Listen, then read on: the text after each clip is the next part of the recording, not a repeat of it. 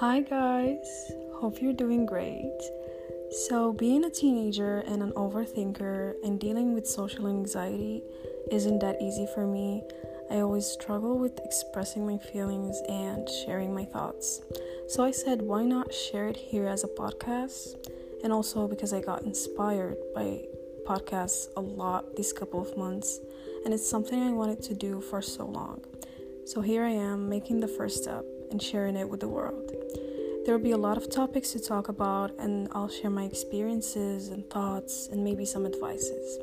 So, yeah, that's it. I hope you guys will enjoy this episode. Thank you for listening. See you soon.